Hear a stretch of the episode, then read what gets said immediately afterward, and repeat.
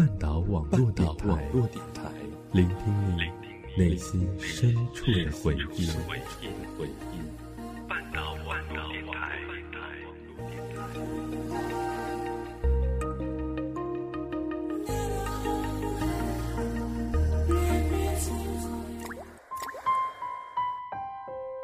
如果有一个故事能让你念念不忘，我愿意与你一起找寻。如果有一段感情能让你刻骨铭心，我愿意用声音与你一起聆听。欢迎走进半岛网络电台，一起聆听念时光。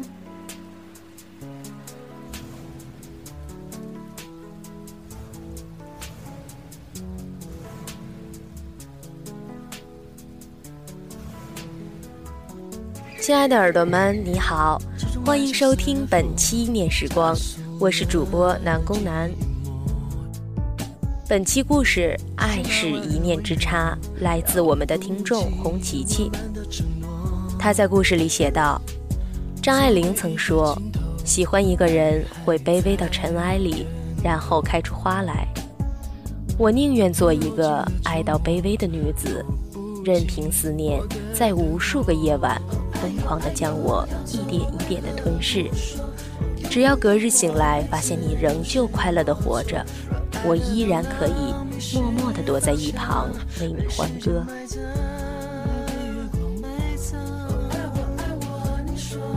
有人说这样的我太傻，傻就傻呗。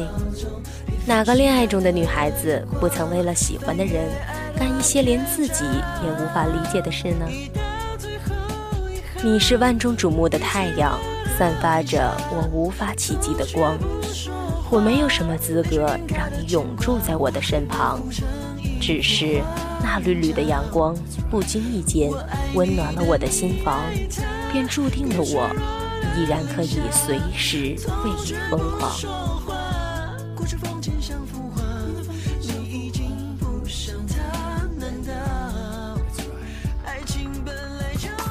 好在我的付出终于有了结果，我和你终于变成了我们。于是我们像大多数情侣一样，牵手、拥抱、亲吻，互相关心着对方。你对我很好，我见过你因为我没有好好吃饭生气皱眉的样子，我见过你因为我受伤满脸心疼的样子。我见过你因为我的难过而愁眉苦脸的样子，在我无助的时候，你一直陪在我的身旁，安慰我，鼓励我。我想遇见你已经是我最幸运的事了。我不敢奢求太多，我怕一不经意他们就全都溜走了。当然，我们也会像其他情侣一样，为了一点小事闹矛盾。我们从不吵架，只有冷战。每次这个时候，我都格外后悔。我讨厌自己的无端猜疑和多愁善感，它让我变得不像自己。我也知道，喜欢你的人远不止我一个。说我自卑也好，缺乏安全感也好，生性多疑，总觉得你身旁的女子个个都对你不怀好意。我没有她们漂亮，没有他们聪明。更没有他们可爱，我也不知道这样的我是怎么夺得你的欢心。我害怕你离开，我害怕在我习惯了你给的好之后，你突然抽身离开，这样我可能会受不了。原谅一个深爱你的女子此刻内心的不安吧，因为太在乎，所以难免会患得患失。和你在一起的每一天，我都很珍惜，因为不知道哪天我们会突然分道扬镳，成为陌生人。我想我是不愿意这样的情况发生的，但倘若你遇上了更好的，我不能保证会大方的祝你幸福，但起码我不会死缠烂打。说到这儿，我其实是不甘愿的。我不希望你给我的好给了别人，我不希望你的温柔让别人展颜。我其实很自私，尤其是对你。两个人从相遇、相知到相恋，我不敢说这中间我们发生了多少轰轰烈烈的事，但是我对你的感情却在一天一天的增加。每次和你冷战，我也想做到不理你，让你真正的反思你的过错。可是没一会儿，我发现这根本不可能做到。冷战对我来说是一种折磨。我想，我应该给你足够多的空间，不受我的羁绊，做一些你想做的事情。可能就像你所说的吧，我心眼很小，很爱吃醋。看见你和哪个女生玩的比较来，我就一个人默默的生气，跟自己较劲儿。我喜欢你。心里却没有底儿，所以很多时候你都不知道我为什么突然的生气不理你，只是因为太在乎你，怕失去你。我把我的小小的心思掩藏得很好，我知道你不喜欢我整天胡思乱想，不信任你。喜欢你是一种怎样的感觉呢？人群中看不到你会慌张。跟你打电话找不到话题了，却又舍不得挂断，会担心你出门是不是又忘带钥匙了？看见你生病，想代替你把所有的病都生完。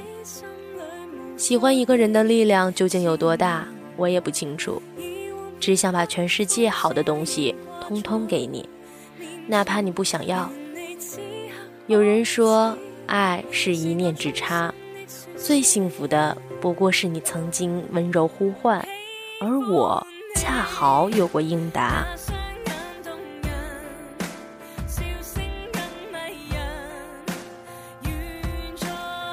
故事写到这里就结束了。我看完这个故事，觉得非常的喜欢。琪琪在这个故事中，应该是写出了所有的女人在恋爱中都有的一些通病。像是患得患失、小心眼儿、猜忌，莫名其妙的就会发脾气。但是冷战绝对不是一种好的解决方式。我曾经的一对好朋友是因为一碗泡面分手的。男朋友吃了泡面没有及时刷碗，而是选择留在电视机前看球赛。女朋友非常委屈，觉得我费力煮了面，你连刷碗都不愿意为我分担。然后又开始联想到其他男朋友不体谅的地方，接着冷战开始。男朋友不知道到底为什么一只碗会让女朋友这么生气，女朋友呢又因为男朋友没有道歉而更生气。两个人分手以后都来找我诉苦，男朋友非常气愤地跟我说：“不就是一只碗吗？至于吗？”我说，对于心思细腻而敏感的女人来说，这可不是一只碗的问题。我不知道琪琪都是因为什么原因跟男朋友冷战，但是我猜想，时间久了，连自己也会忘了最开始的具体原因是什么吧。后来我一直在想，如果我的那位女朋友当时有好好的跟男朋友说，自己觉得委屈，觉得受到的关心不够。那我猜他们应该不会因为这碗泡面而分手。各位耳朵有没有发现，其实平时吵得很凶的情侣反而不容易分手？我想这是因为吵架的同时，两个人也在沟通吧。虽然沟通的方式有点呛。另外呢，恋爱中的女人呐，自信一点吧。既然你的男朋友选择了你，那就说明你才是最合适的那个。工作学习什么的已经很累了，男人们哪有那么多的精力，整天拿你跟别人比较嘛？稍微相信他们一下好不好呢？各位听节目的男性们，你们觉得我说的对不对？爱是一念之差，最幸福的不过是你曾经温柔呼唤，而我恰好有过应答。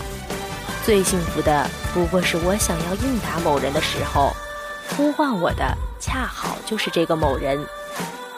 感谢收听本期念时光，感谢红琪琪的来稿，我们下次见，拜拜。